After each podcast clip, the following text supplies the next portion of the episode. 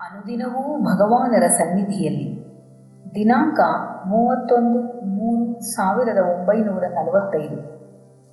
ಕೆಲವು ದಿನಗಳ ಹಿಂದೆ ರಾತ್ರಿಯ ಭೋಜನದ ನಂತರ ಭಗವಾನರ ಕೊಠಡಿಯ ಪೂರ್ವ ಮುಗಸಾಲೆಯಲ್ಲಿ ಮಂಚದ ಮೇಲೆ ಭಗವಾನರು ವಿಶ್ರಮಿಸುತ್ತಿದ್ದಾಗ ವಿನೋದಕರವಾದ ಘಟನೆಯೊಂದು ನಡೆಯಿತು. ಅವರು ದಕ್ಷಿಣದ ಕಡೆ ಮುಖ ಮಾಡಿಕೊಂಡಿದ್ದರು. ಚಾಡ್ವಿಕ್ ಅವರ ಬೆನ್ನಿನ ಹಿಂದೆ ಕುಳಿತಿದ್ದರು. ಭಗವಾನರು ದಿಂಬಿಗೆ ಒರಗಿ ಕುಳಿತ ಕೂಡಲೇ ಹಿಂದಿನಿಂದ ಚಾಡ್ವಿಕ್ರು ಗೋಪ್ಯವಾಗಿ ಭಗವಾನರಿಗೆ ಕಾಣದಂತೆ ಗಾಳಿ ಬೀಸತೊಡಗಿದರು. ಭಗವಾನರು ಹಿಂತಿರುಗಿ ನೋಡಿದೊಡನೆ ಚಾಡ್ವಿಕ್ರು ಬೀಸಣಿಗೆಯನ್ನು ಹಿಂದಕ್ಕೆ ತೆಗೆದುಕೊಂಡು ಸುಮ್ಮನೆ ಕುಳಿತಿದ್ದರು. ಭಗವಾನರ ಮುಖವು ದಕ್ಷಿಣದ ಕಡೆ ತಿರುಗಿದೊಡನೆ ಚಾಡ್ವಿಕ್ ಮತ್ತೆ ಗಾಳಿ ಬೀಸತೊಡಗಿದರು. ಕೂಡಲೇ ಭಗವಾನರು ಹಿಂತಿರುಗಿ ನೋಡಿದಾಗ ಚಾಡ್ವಿಕ್ ಗಾಳಿ ಬೀಸುವುದನ್ನು ಮತ್ತೆ ನಿಲ್ಲಿಸಿದ್ದರು. ಗಾಳಿ ಹೇಗೆ ಬರುತ್ತಿತ್ತೆಂದು ತಿಳಿಯದೆ ಭಗವಾನರು ಆಶ್ಚರ್ಯಭರಿತರಾಗಿದ್ದರು. ಆಗ ಚಾಡ್ವಿಕ್ ನಕ್ಕಾಗ ಭಗವಾನರೂ ಅವರ ಜೊತೆ ಸೇರಿ ನಗಲಾರಂಭಿಸಿದರು. ಈ ಘಟನೆಯು ಹೇಗೆ ಒಬ್ಬ ಭಕ್ತನು ಅಂತಹ ಗುರುಶ್ರೇಷ್ಠರೊಡನೆಯೂ ಕೂಡ ತಮಾಷೆಯಾಗಿ ವರ್ತಿಸಬಹುದೆಂದು, ಆಗ ಹೇಗೆ ಅವರಿಬ್ಬರೂ ಮಕ್ಕಳಂತೆ ಅದನ್ನು ವಿನೋದವಾದ ಘಟನೆ ಎಂದೆಣಿಸಿ ಆಹ್ಲಾದಿಸಬಹುದೆಂಬುದನ್ನು ಎತ್ತಿ ತೋರಿಸುವುದು. ಮಧ್ಯಾಹ್ನ. ಒಬ್ಬ ದರ್ಶನಾರ್ಥಿಯು ಪ್ರಾಯಶಃ ಉತ್ತರ ಪ್ರದೇಶದಲ್ಲಿರುವ ಶಿವಘರ್ ಸಂಸ್ಥಾನದ ರಾಜನಿರಬಹುದು. ಅವರು ಭಗವಾನರಿಗೆ ಶರಣಾಗಿ ಬಿಟ್ಟಿರುವುದಾಗಿಯೂ, ಭಗವಾನರು ಅವರಿಗೆ ಜ್ಞಾನವನ್ನು ಅನುಗ್ರಹಿಸಬೇಕೆಂದೂ ಕೇಳಿಕೊಂಡರು.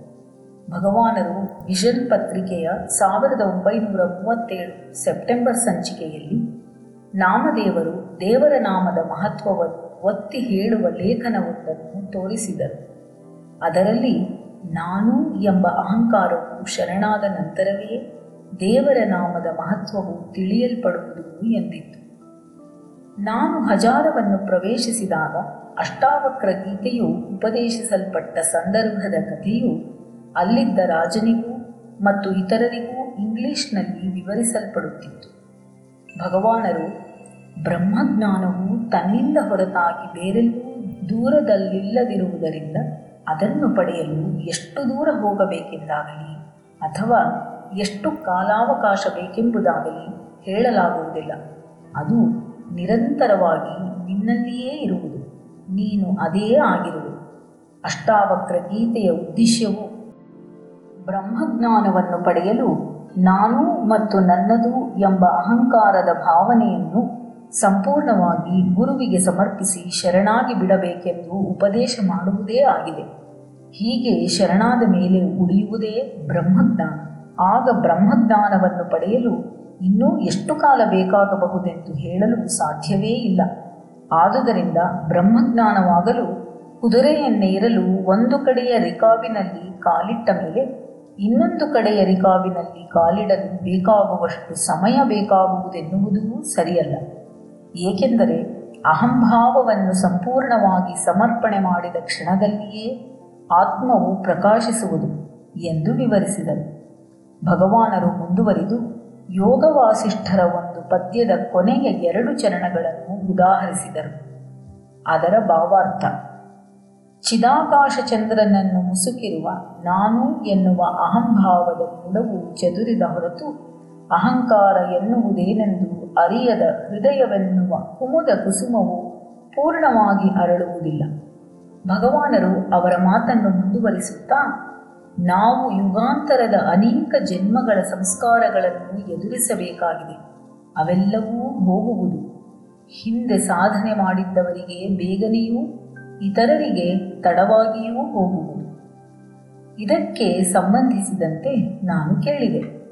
ಈ ಸಂಸ್ಕಾರಗಳು ಕ್ರಮೇಣ ಸ್ವಲ್ಪ ಸ್ವಲ್ಪವಾಗಿ ಹೋಗುವುದೋ ಅಥವಾ ಒಮ್ಮೆಲೇ ಒಂದು ದಿನ ಕಣ್ಮರೆಯಾಗುವುದೋ? ಈ ಪ್ರಶ್ನೆಯನ್ನು ನಾನು ಏಕೆ ಕೇಳುತ್ತಿರುವೆನೆಂದರೆ, ನಾನು ಇಲ್ಲಿ ಬಹಳ ಕಾಲದಿಂದ ಇರುತ್ತಿದ್ದರೂ ನನ್ನಲ್ಲಿ ಕ್ರಮೇಣ ಯಾವ ಬದಲಾವಣೆಯನ್ನೂ ಕಾಣುತ್ತಿಲ್ಲ. ಭಗವಾನ್ ಸೂರ್ಯನು ಉದಯಿಸಿದಾಗ ಕತ್ತಲಿ ಸ್ವಲ್ಪ ಸ್ವಲ್ಪವಾಗಿ ಹೋಗುವುದೋ ಅಥವಾ ಒಮ್ಮೆಲೇ ಹೋಗುವುದೋ? ಇನ್ನೊಬ್ಬ ದರ್ಶನಾರ್ಥಿ ಕಾಮ ಕ್ರೋಧಾದಿಗಳನ್ನು ಜಯಿಸುವುದು ಹೇಗೆ? ಭಗವಾನ್ ಕಾಮ ವಿಕಾರಾದಿಗಳು ನಮಗೆ ಹೊರಗಿನಿಂದ ಬರುವ ಶತ್ರುಗಳಾಗಿದ್ದರೆ ಶಸ್ತ್ರಾಸ್ತ್ರಗಳಿಂದಲೂ ಮದ್ದುಗುಂಡುಗಳಿಂದಲೂ ಹೋರಾಡಿ ಅವುಗಳನ್ನು ನಾವು ಜಯಿಸಿ ಬಿಡಬಹುದು ಅವು ನಮ್ಮೊಳಗಿಂದಲೇ ಬರುತ್ತವೆ.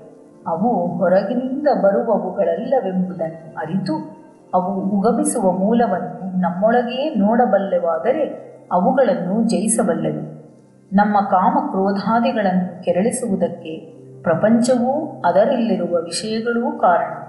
ಆದರೆ ಅವು ನಮ್ಮ ಮನಸ್ಸಿನಿಂದಲೇ ಸೃಷ್ಟಿಯಾಗಿರುವುದು. ಅವು ನಮ್ಮ ನಿದ್ರೆಯಲ್ಲಿರುವುದಿಲ್ಲ. ಈ ಸಂವಾದದ ನಂತರ ಭಗವಾನರು ತಮ್ಮ ಕಮಂಡಲದಿಂದ ಸ್ವಲ್ಪ ನೀರನ್ನು ಕುಡಿದರು. ಕೂಡಲೇ ಹತ್ತಿರವಿದ್ದ ಸೇವಕನ ಕಡೆಗೆ ತಿರುಗಿ, ಹಜಾರಕ್ಕೆ ಬಂದ ಮೇಲೆ ನಾನು ನೀರು ಕುಡಿದೆನೆ ಎಂದು ಕೇಳುತ್ತಾರೆ. ಆ ಸೇವಕನು, ಹೌದು ಎನ್ನುತ್ತಾನೆ. ಅದಕ್ಕೆ ಭಗವಾನರು, ಜ್ಞಾಪಕವೇ ಇಲ್ಲ. ನೀರು ಕುಡಿದೇನೂ ಇಲ್ಲವೋ ಎಂಬ ಸಂದೇಹವಿದ್ದುದರಿಂದ ದೃಢಪಡಿಸಿಕೊಳ್ಳಲು ಮತ್ತೊಮ್ಮೆ ನೀರು ಕುಡಿದೆ ಎಂದರು. ಈ ತರಹದ ಅನುಭವಗಳನ್ನು ಅವರು ವ್ಯಕ್ತಪಡಿಸುವುದು ಬಹಳ ವಿರಳ. ಕೆಲವೊಂದು ಸಲ ಬೆಳಗ್ಗೆಯೋ, ಮಧ್ಯಾಹ್ನವೋ ಅಥವಾ ಸಾಯಂಕಾಲವೋ ಎಂಬುದು ಅವರಿಗೆ ತಿಳಿಯುವುದಿಲ್ಲ. ಗಡಿಯಾರವನ್ನು ನೋಡಿಯೇ ಅದನ್ನು ತಿಳಿದುಕೊಳ್ಳಬೇಕಾಗುವುದಂತೆ. ಒಂದು ಸಂದರ್ಭದಲ್ಲಿ ಅವರು ನನಗೆ ಹೇಳಿದರು, ಯಾವುದೋ ಒಂದು ಸಲ ಎಕ್ಸಿಮಾ ಅಂದರೆ ಚರ್ಮದ ಬೇನೆ ಆಗಿದ್ದ ಜಾಗವನ್ನು ನಾವು ನಿದ್ರೆಯಲ್ಲಿ ಕೆರೆದುಕೊಳ್ಳುವಂತೆ ಅವರು ಕೆರೆದುಕೊಂಡರಂತೆ ಮತ್ತೊಂದು ಸಮಯದಲ್ಲಿ ಅವರಿಗಿದ್ದ ದೇಹದ ನೋವಿನ ವಿಷಯದಲ್ಲಿ ನಾನು ಕಳವಳ ವ್ಯಕ್ತಪಡಿಸಿದಾಗ ಆ ನೋವು ಕನಾಪ್ ಕಂಡಾರ್ ಪೋಲ್, ಅಂದರೆ ಕನಸಿನಲ್ಲಿ ಬಂದು ಹೋಗುವ ಅನುಭವದಂತೆಯೇ ಎನ್ನುವರು. ಇವೆಲ್ಲವೂ ಭಗವಾನರು ನಮ್ಮೊಡನೆಯೇ ಇದ್ದು ನಮ್ಮಂತೆಯೇ ವ್ಯವಹರಿಸುತ್ತಿದ್ದರೂ ಸಹ ಅವರು ನಿಜಕ್ಕೂ ನಮ್ಮ ಅನುಭವದ ವಸ್ತುಗಳಾವುದೂ ಇಲ್ಲದ ಅವರದೇ ಆದ ಪ್ರಪಂಚದಲ್ಲಿರುವವರೆಂಬುದರ ಕುರುಹುಗಳಾಗಿವೆಯೇ ಎನ್ನಬಹುದು.